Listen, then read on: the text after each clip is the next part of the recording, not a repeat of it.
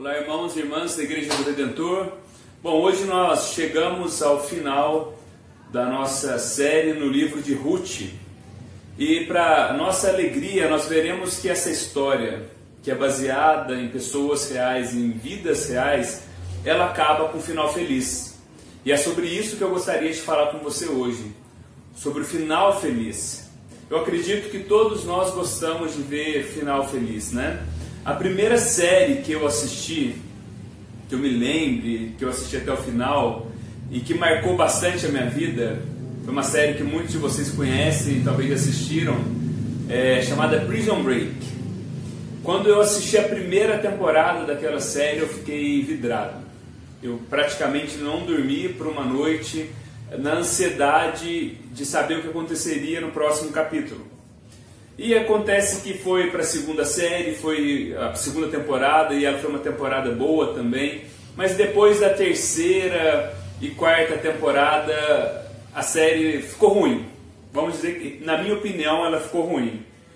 E eu confesso que depois de muitos anos, eu voltei para assistir o final daquela, daquela, dessa série, Prison Break, porque eu queria saber sobre o final o que, que tinha acontecido com os personagens no final. Eu, a gente se apega aos personagens dos nossos dos filmes, das histórias, das séries, e o personagem principal chamado Michael Scofield, é, desde o começo da, da, primeira temporada, ele tinha algum problema de saúde misterioso que não era revelado, e eu queria saber se tinha ficado tudo bem com ele e com os outros personagens também. Então, depois de muito esforço, algumas temporadas foram muito ruins, na minha opinião.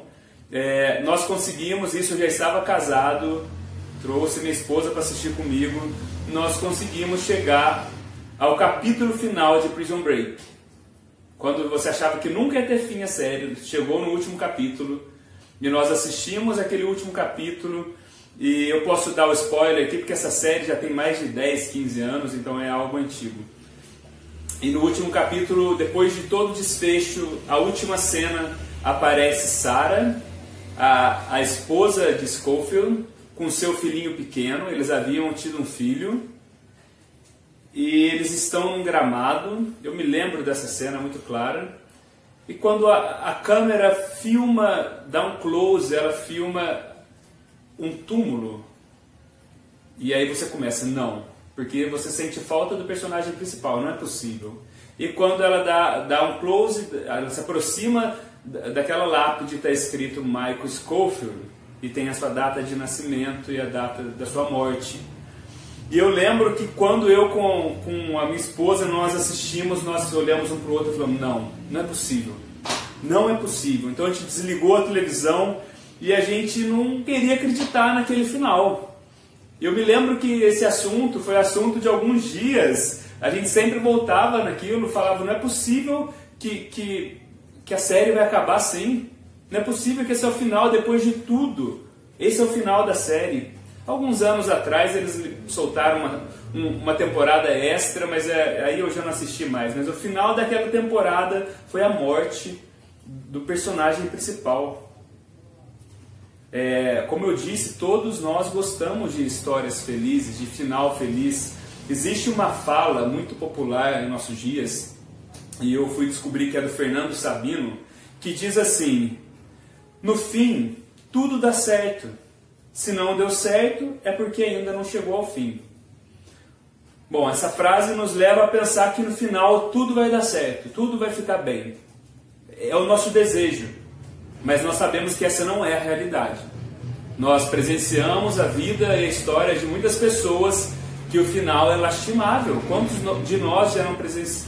não presenciou algum parente, algum amigo, que o final da sua vida foi um final muito triste?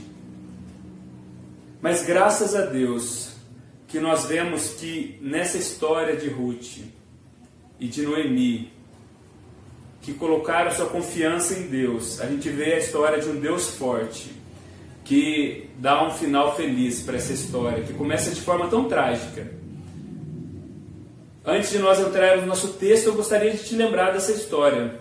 A gente começou o livro de Ruth no capítulo 1, contando a história de Elimelech, um pai de família que diante da fome que assola a sua cidade, Belém, ele decide sair, ir para um outro lugar para arrumar alimento ou para ter uma vida melhor e leva consigo Noemi e leva consigo seus dois filhos, Malon e Quilion. Acontece que ele sai da terra da promessa e ele deixa de receber, de aceitar uma disciplina de Deus, porque o povo naquele tempo, cada um fazia o que achava certo, para ir tentar resolver as coisas do seu jeito. E ele chega em Moab com desejo de ficar lá por algum tempo somente, só o tempo de resolver e voltar para Belém. Mas o texto, nos cinco primeiros versículos do capítulo de Ruth, nos mostram que Elimeleque morre, os dois filhos de Noemi se casam com mulheres moabitas, o que não era né, agradável aos olhos do Senhor, e depois esses dois filhos também morrem, deixando aquela mulher sozinha com as suas duas noras. Noemi então decide voltar para Belém. Ela ouve que Deus entrou com provisão em Belém, havia pão novamente na casa do pão. E ela decide voltar, chama suas noras e falam: Vem aqui, órfã, Ruth, eu estou voltando para Belém. Voltem para suas casas, voltem para suas famílias. Talvez vocês conseguirão casar novamente. Eu não tenho como dar mais filhos para vocês, eu não tenho como sustentar vocês. E, e, e órfã, então, depois de muito embate ali com, com Noemi, ela decide voltar. Mas Ruth, a gente vê que faz a decisão mais importante da vida dela e a decisão mais importante desse livro. Ela fala: Noemi, aonde você for, eu irei. O seu povo será o meu povo, o seu Deus será meu Deus. Ela decide trocar de Deus, ela decide adorar o Deus verdadeiro. Ali a gente vê que Deus já estava trabalhando na vida dela. Na verdade, não foi uma escolha, Deus a atraiu, mesmo em meio a essas situações. Então elas chegam em Belém com pouco, muito pouco, a escassez na casa delas, e, e Ruth decide prover para Noemi. E ela sabe de uma lei, ela vai até os campos colher, colher as espigas que caíam durante a ceifa. E a, ocasionalmente, a gente sabe que não existe isso, mas o, o, o, o escritor do livro fala que, por um acaso, ela cai justamente no campo de Boaz. Ironicamente, ele fala isso. Deus estava trabalhando nisso tudo. Ela cai no campo de Boaz, que era um fazendeiro, como a gente viu, um homem rico e generoso. Rico e generoso em boas obras também. Ele acolhe Ruth, faz com que ela se assente à mesa para comer com, com seus servos. Ele permite que Ruth venha pegar espigas colher espigas em terras que não era permitido, em local da sua terra que não era permitida pela lei, e ele vai além, ele pede para os seus servos jogarem espigas propositalmente para que ela pudesse pegar. Ruth, naquele dia, volta para sua casa com as mãos cheias e com o coração ainda mais cheio de esperança. Então ela, ela conta para Noemi aonde ela tinha ido colher. Noemi fala: Esse homem é nosso resgatador. Havia uma lei em Israel, ele era, ele era o resgatador de Noemi. Então elas armam um plano, Ruth, numa noite, vai se deita aos pés de Boaz na eira, e quando ele acorda, ela, ela se identifica e fala, e pede para que ele estenda sobre ela a sua capa, para que a resgate.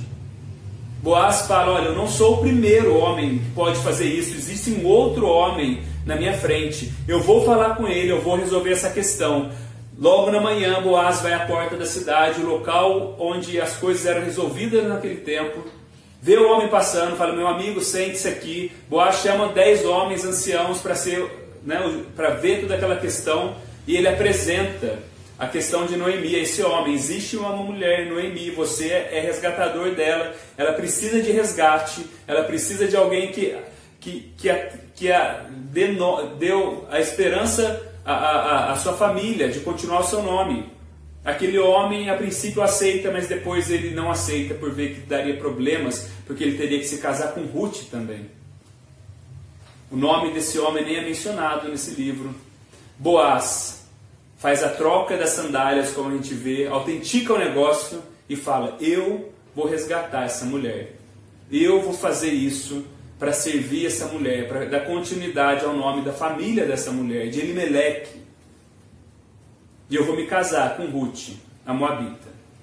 Então nós chegamos ao texto de hoje, né? Na semana passada, esses homens então celebram ali na, na porta da cidade, promulgam bênção sobre esse casamento e a gente chega no texto final de hoje, desse capítulo de Ruth 4, capítulo 4, do verso 13 a 17, que diz assim: Boaz casou-se com Ruth e ela se tornou sua mulher. Boaz a possuiu e o Senhor concedeu que ela engravidasse e desse à luz a um filho.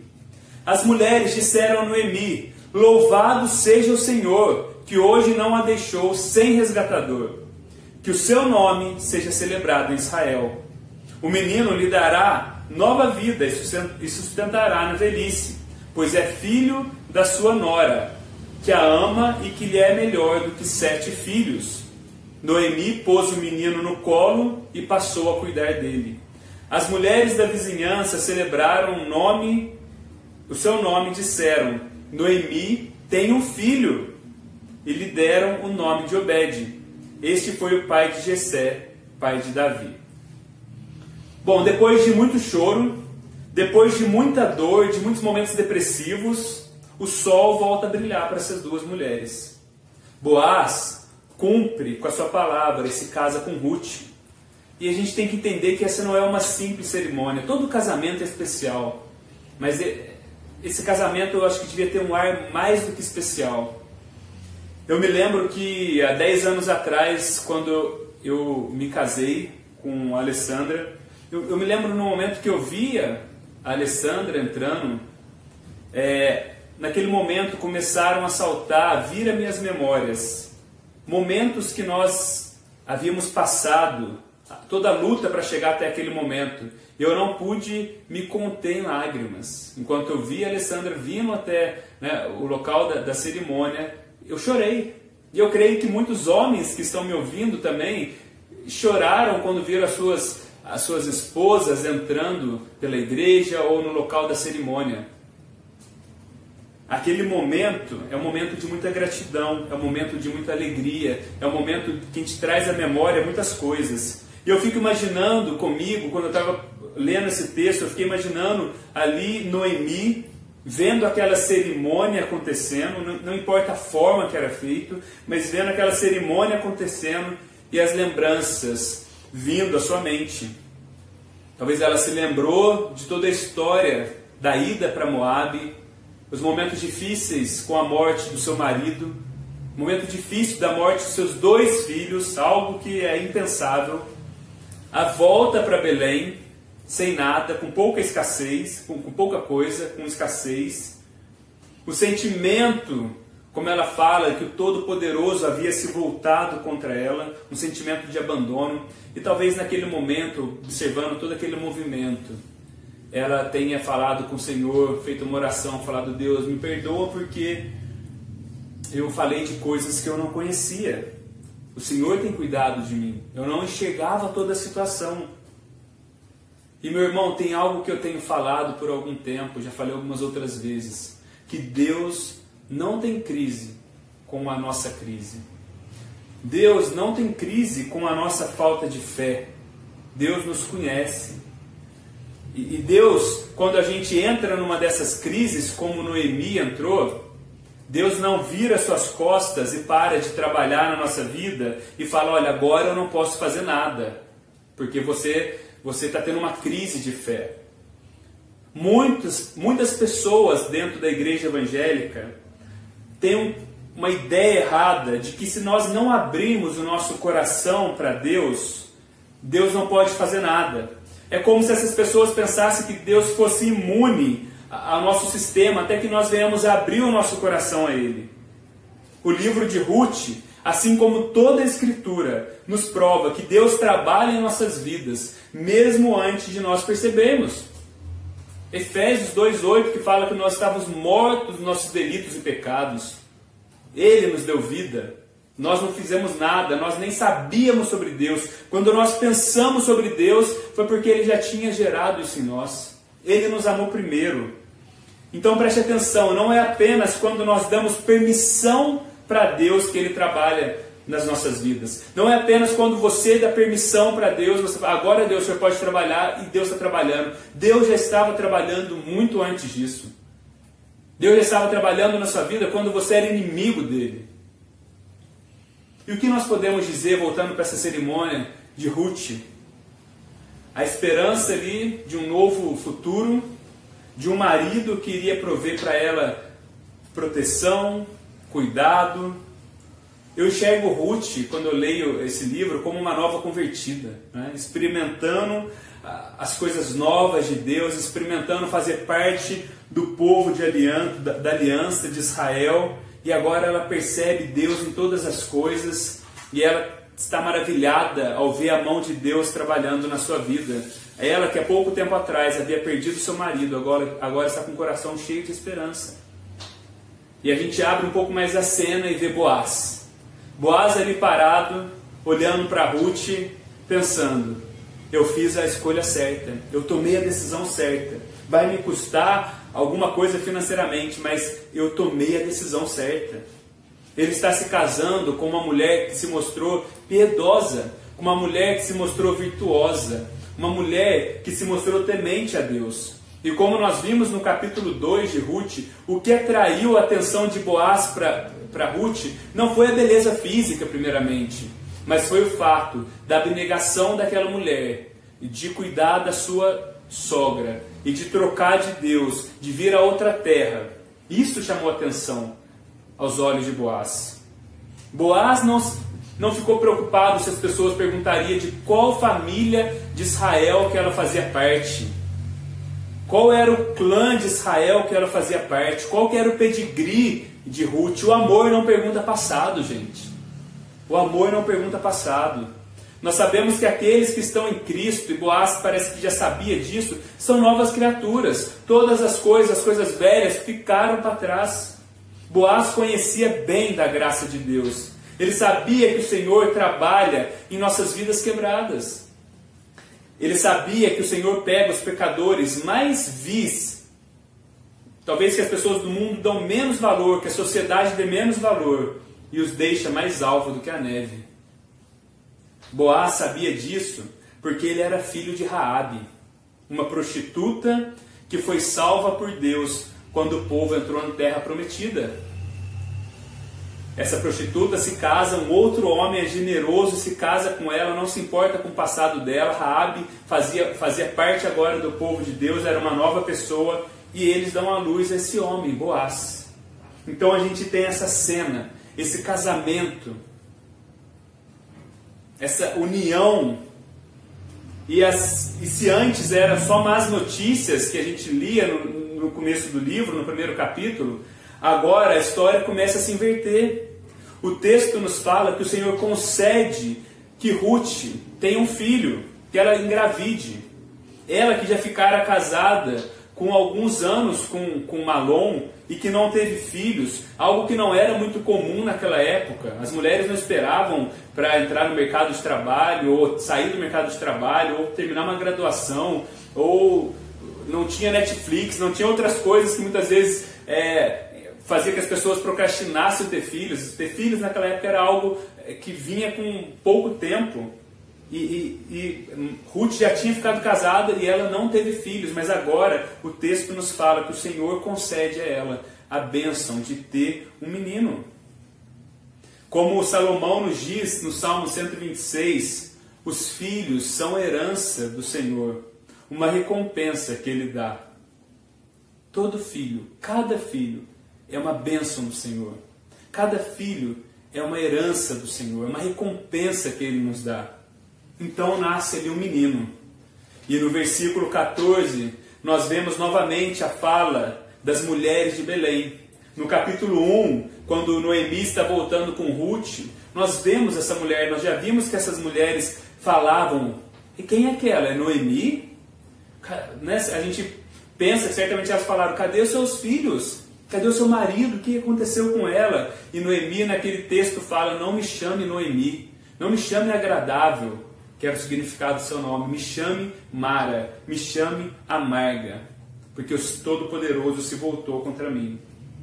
Mas agora, aqui no final, a fala das mulheres de Belém é uma fala de júbilo. Uma das maiores alegrias das mulheres, de qualquer mulher daquela época, era dar luz ao menino. Era uma sociedade patriarcal. E ainda mais nessa situação onde o menino levaria o nome do, de Elimeleque, né? continuaria o nome, o legado de Elimeleque. E elas não se contêm, elas dizem: Louvado seja o Senhor, que não a deixou sem resgatador. Que o seu nome seja celebrado em Israel. O menino lhe dará nova vida e a sustentará na velhice, pois é o filho da sua nora que a ama e que lhe é melhor do que sete filhos. Preste atenção, deixa eu te fazer uma pergunta. Quem você acha que é o resgatador de Noemi na história?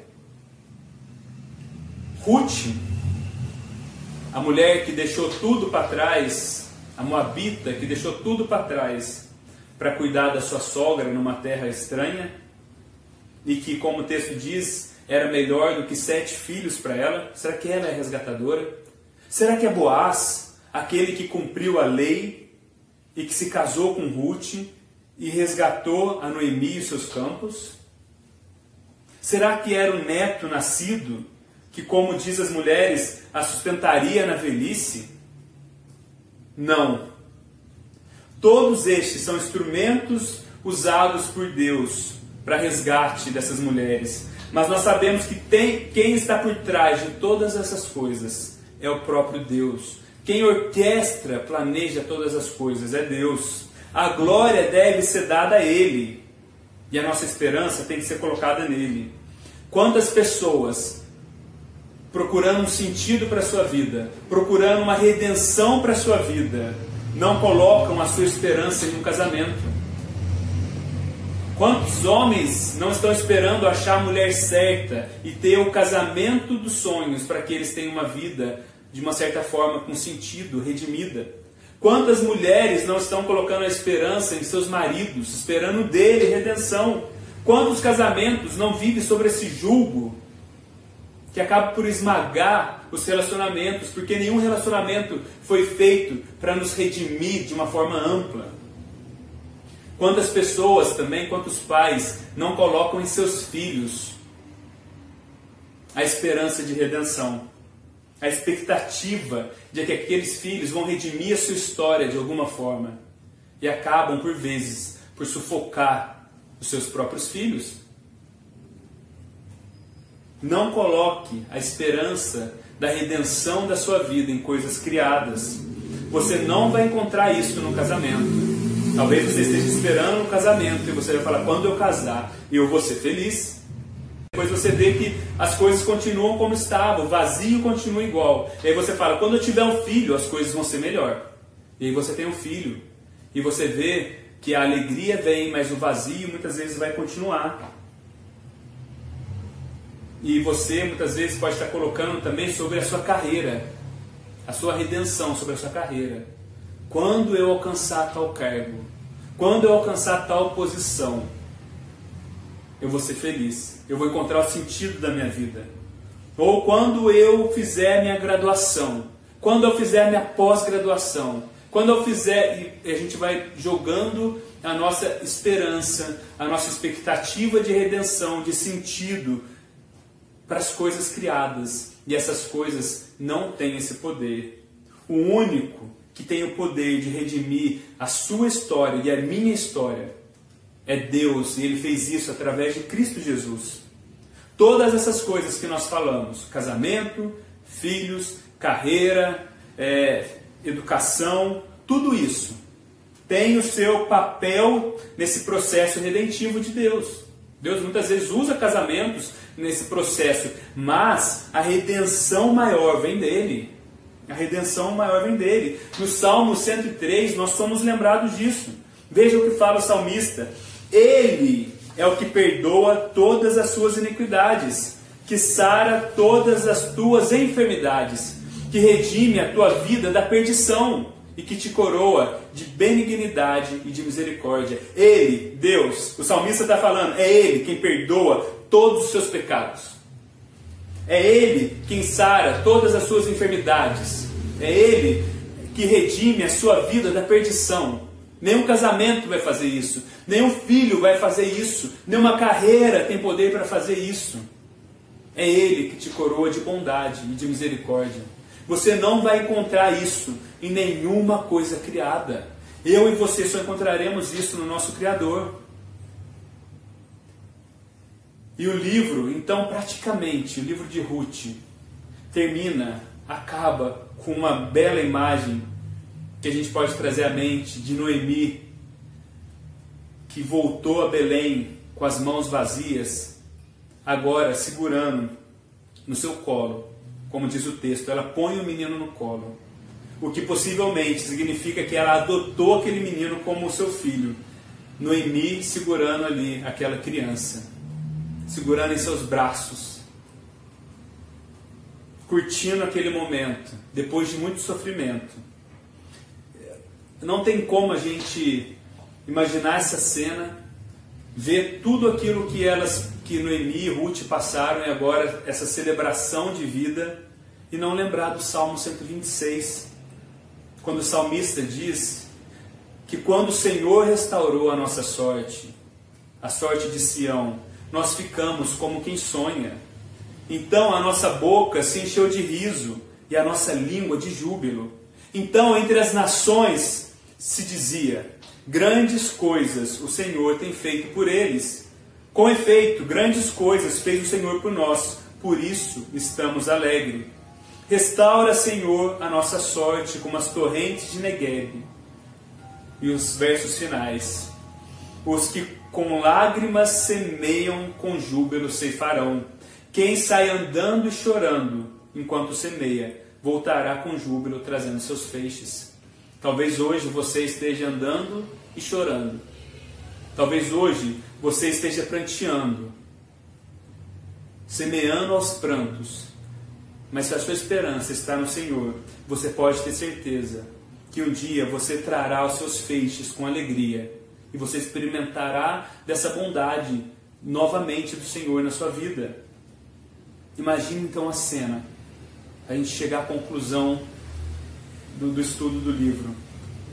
A casa cheia, aquelas que nem tinham casa praticamente, Boaz e Ruth sentados à mesa, comendo algo, no canto, Noemi, carregando no, nos seus braços o seu neto, que para ela era como um filho, e as mulheres de Belém ao redor. E elas celebravam, o texto diz que elas diziam, essas mulheres, Noemi tem um filho. Noemi tem um filho. E o texto diz que elas, um costume engraçado, algo engraçado, né? Elas, essas mulheres, dão um nome a esse menino, de Obed. O nome antigamente tinha um sentido muito forte. E Obed significa aquele que serve. Obed serviria, na visão delas, a Noemi na velhice delas, dela, cuidando dela, provendo para ela.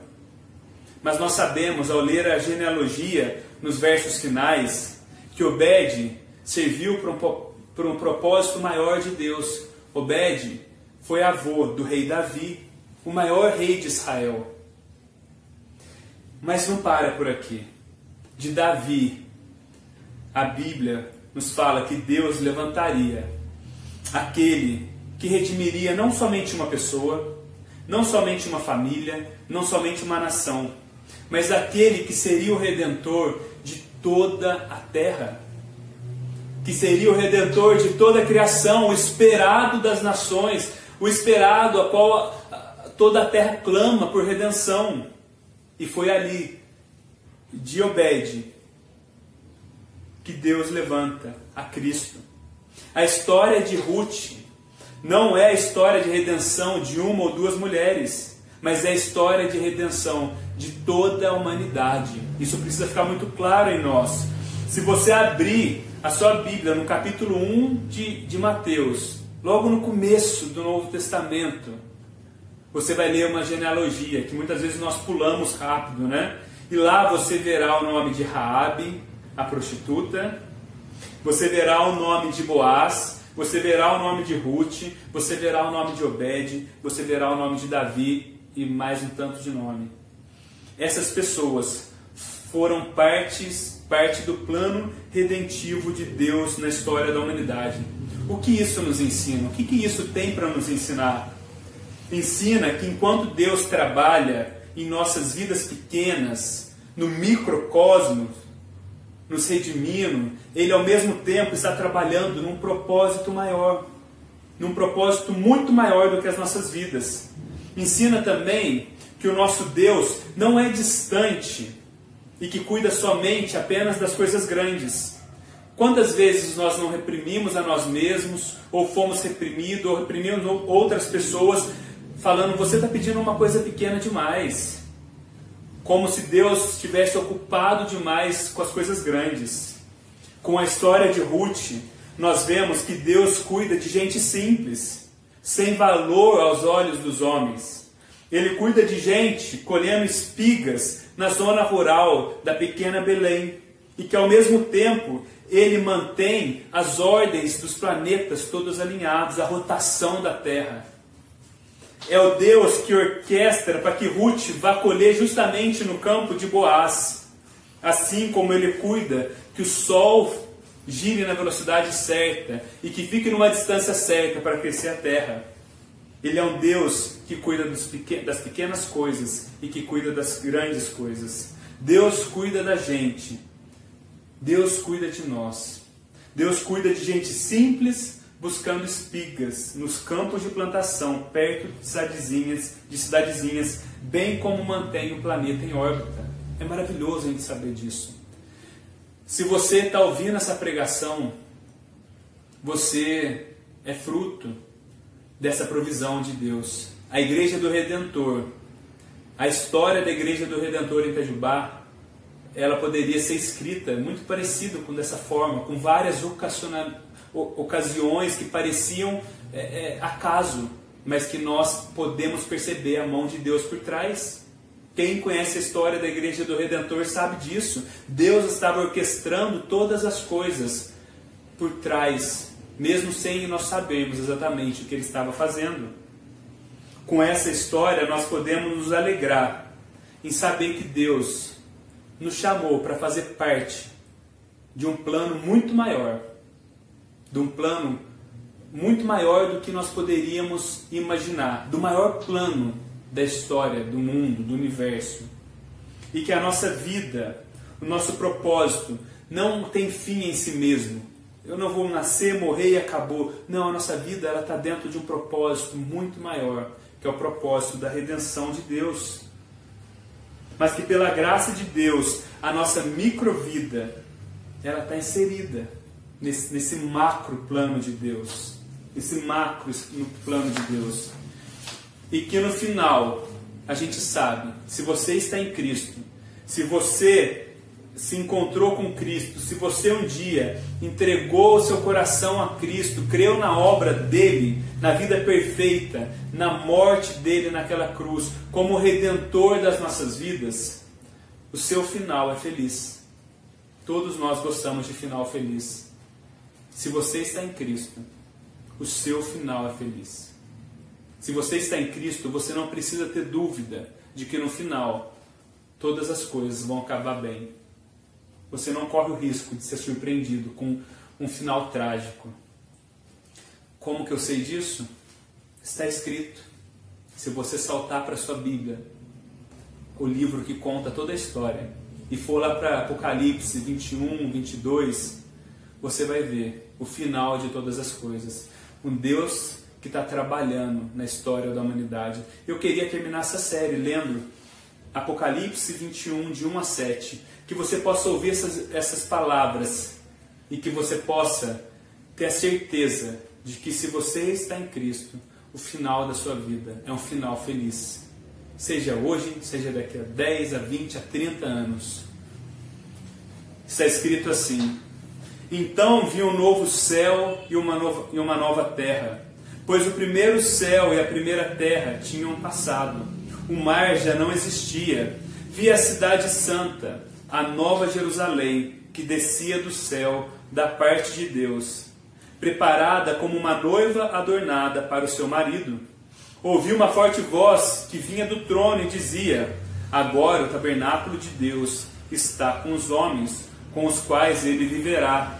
Eles serão os seus povos. O próprio Deus estará com eles e será o seu Deus. Ele enxugará dos seus olhos toda lágrima. Não haverá mais morte, nem tristeza, nem choro, nem dor, pois a antiga ordem já se passou. Que coisa maravilhosa. E ele continua: Aquele que estava sentado no trono disse: Estou fazendo novas todas as coisas. Jesus falando aqui. E acrescentou: Escreva isto, pois essas coisas são verdadeiras e dignas de confiança. Você pode confiar nessas palavras. São dignas de confiança. Ele está fazendo nova todas as coisas. E disse-me ainda, João falando: Está feito. Eu sou o Alfa e o Ômega, o princípio e o fim. A quem tiver sede, darei de beber gratuitamente da fonte da água da vida. O vencedor lhe dará tudo isso, e eu serei seu Deus, e ele será o meu filho. Existem várias outras promessas no livro de Apocalipse, especialmente no final, para aqueles que estão em Cristo. Quem é o vencedor? A quem são essas promessas? A você, que confiou um dia a sua vida na obra daquele que veio e viveu uma vida perfeita. Veio para nos resgatar. Morreu e ressuscitou. Subiu aos céus e prometeu que está fazendo nova todas as coisas e virá em breve. Que você tenha essa segurança de que não, o final da sua história não é o coronavírus. O final da sua história não está na mão da política. O final da minha e da sua história não está na mão da economia. O final da minha e da sua história está seguro na mão de Jesus, o Alfa e o Ômega. Aquele que criou todas as coisas, aquele que é antes já era antes de tudo existir e que será por toda a eternidade. A nossa vida, a nossa história está segura nas suas mãos. Confie nessas palavras, como ele mesmo diz, são verdadeiras e dignas de confiança. Guarde essas palavras no seu coração. Está feito. Está feito. Vamos orar? Senhor, quão maravilhoso é saber que no Senhor nós temos um final feliz.